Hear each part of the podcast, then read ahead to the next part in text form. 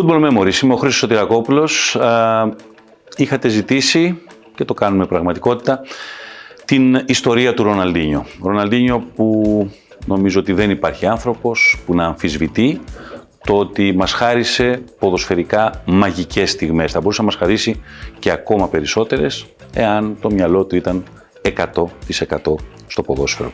Αυτό που δεν μπορεί κανείς να αμφισβητήσει είναι το ότι οι στιγμές που μας χάρισε, αυτά που είδαμε από τον Βραζιλιάνο μάγο της μπάλας, ήταν πραγματικά ξεχωριστά. Είδαμε κάποιες στιγμές του, ειδικά στα 4-5 χρόνια του απόγειου της καριέρας τους, εκεί στα μέσα της δεκαετίας του 2000, που δεν μπορούμε να τα ξεχάσουμε και δεν θα τα ξεχάσουμε ποτέ. Αυτοί που τα έζησαν τα θυμούνται, αυτοί που δεν τα έζησαν, που ήταν μικροί, μπορεί σιγά σιγά να αρχίσουν να το ψάχνουν και να τα βρίσκουν. Γεννημένος το 1980, πολύ γρήγορα φάνηκε το ταλέντο του. Ω πιτσιρικά σε ένα μάτσο είχε σκοράρει 23 φορές, η ομάδα κέρδισε 23-0, ήταν 10 ετών. Είχε αρχίσει και γινόταν συζήτηση για το όνομά του, δεξιά και αριστερά. Ξεκίνησε να παίζει στην Γκρέμιο, ξεκίνησε να παίζει στις μικρές ομάδες της Βραζιλίας. 17 ετών ήταν αντικατάστατος τέλεχος. Το 1999 βοήθησε τη Βραζιλία να κατακτήσει το Copa America σε ηλικία μόλις 19 ετών και όταν πλέον όλοι ήξεραν ότι αυτό είναι το νέο μεγάλο όνομα της Βραζιλίας πίσω από τον Ρονάλντο, ο οποίος περνούσε τα δικά του προβλήματα εκείνη την εποχή με τραυματισμούς, πίσω από τον Ριβάλντο, ο Ροναλντίνιο ήταν και έτσι αποκτήθηκε από την Paris Saint-Germain.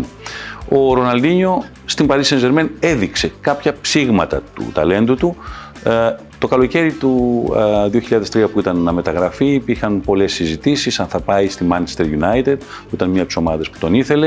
Η United προτίμησε εκείνο το καλοκαίρι τον David Beckham. Η Paris Saint-Germain ε, τον έδωσε τελικά στην Μπαρσελώνα και από την Μπαρσελώνα ξεκίνησε η έκρηξη της καριέρας του, οι πολύ μεγάλες μέρες του. Βοήθησε την Παρσελόνα τα επόμενα χρόνια υπό τις οδηγίες του Ράικαρντ να πάρει τα σκύπτρα στο ισπανικό ποδόσφαιρο, να κατακτήσει τελικά και το Champions League το 2006. Μας χάρισε φοβερές στιγμές, μεμονωμένες στιγμές στην καριέρα του, όπως το περίφημο σβήσιμο του τσιγάρου, το πάτημα δεξιά-αριστερά πριν σουτάρει στη γωνία του Τσέχ, Τσέλσι εναντίον Μπαρτσελώνα 4-2 το παιχνίδι το 2005. Ε, στην συνέχεια, πέραν των φοβερών παιχνιδιών που έκανε με την Μπαρσελώνα, ήταν η ίδια εποχή που ήταν μεγάλη η εμφανίση του και με την Εθνική Βραζιλίας, το καλοκαίρι του 2005, στο κύπελο συνομοσπονδιών που έγινε στη Γερμανία, ήταν πραγματικά συγκλονιστικός. Η Βραζιλία διέλυσε την Αργεντινή 4-1 στον τελικό. Όλοι έλεγαν το μεγάλο φαβορή για το επόμενο παγκόσμιο κύπελο το 2006, πάλι στη Γερμανία. Εκεί όμως η Γαλλία του Ζιντάν έκοψε την Βραζιλία από την συνέχεια στα προημιτελικά, την νίκησε με ένα 0 και έτσι ουσιαστικά εκεί κάπου τελείωσε και η παρουσία του Ροναλντίνιο στην Εθνική Βραζιλία. Η φανέλα με υπογραφή από τον ίδιο σε μια συνάντησή μας, σε μια πολύ όμορφη συνέντευξη το 2009 που είχε γίνει στην Μύκονο.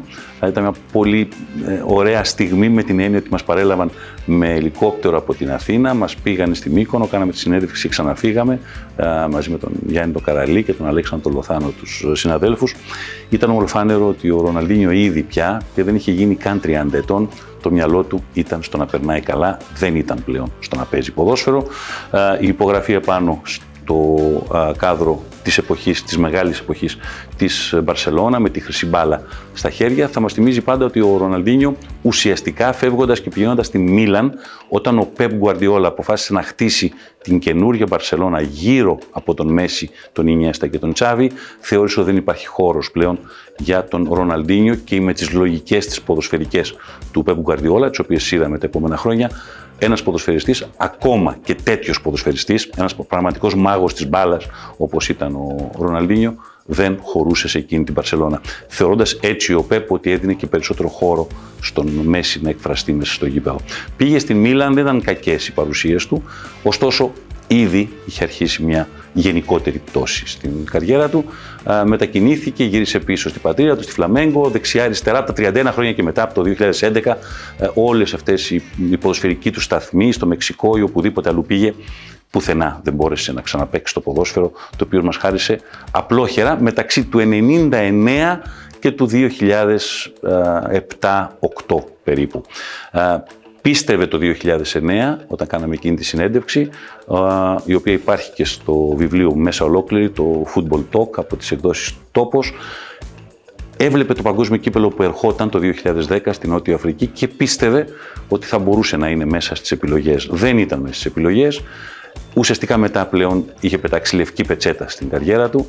Αν το δει κάποιος ψυχρά και με απόσταση, η ηλικία του το 2014, όταν η Βραζιλία έκανε το παγκόσμιο κύπελο, διοργάνωσε το παγκόσμιο κύπελο, στα 34 του χρόνια θα μπορούσε να είναι σε πραγματικά εξαιρετική κατάσταση, πολύ όριμος για να οδηγούσε εκείνη τη Βραζιλία στο παγκόσμιο κύπελο της χώρας της.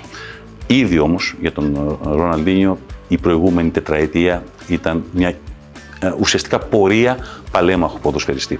Δεν ξεχνάμε όμως ούτε τα απίστευτα πράγματα που έκανε. Δεν ξεχνάμε για τον ίδιο, έλεγε πάντα ότι το γκολ που θα θυμάται στην καριέρα του είναι η Λόμπα στο Βραζιλία-Αγγλία 2-1 το 2002 στο Παγκόσμιο Κύπελο, προημιτελικός. Πέρασε την μπάλα με ένα φάουλ πάνω από τον Άγγλο τερματοφύλακα, τον Σίμαν. Όταν είσαι λέει Βραζιλιάνος, ένα τέτοιο γκολ ονειρεύεσαι να βάλεις στα παγκόσμια κύπελα. Υπήρχαν στιγμές που οι πάσες του θύμιζαν τον Μάικλ Τζόρνταν στις μεγάλες μέρες του στο μπάσκετ, να κοιτάει αριστερά, να πασάρει δεξιά. Ένα απλό παιχνίδι μπορούσε να το κάνει πραγματικά εργοτέχνη. Δεν ξέρω αν και πού πρέπει να τον κατατάξουμε. Πάντα πιστεύω ότι αυτοί που κάνουν πολύ μεγάλη καριέρα, 15-20 χρόνων, πάντα δικαιούνται κάποια πράγματα παραπάνω από τους υπόλοιπους που μπορεί τα χρόνια τους να είναι 4, 5, 6, 7 τα πολύ μεγάλα. Ωστόσο, ποιος μπορεί να αντικρούσει ότι κάθε φορά που βλέπαμε τον Ροναλντίνιο μέσα στο α, γήπεδο, μέσα στις τέσσερις γραμμές του γηπέδου, πάνω στο χορτάρι, ήταν ένας ποδοσφαιρικός καμβάς. Ο Ροναλντίνιος ζωγράφιζε, και εμείς απολαμβάναμε αυτά που μας χάριζε απλόχερα.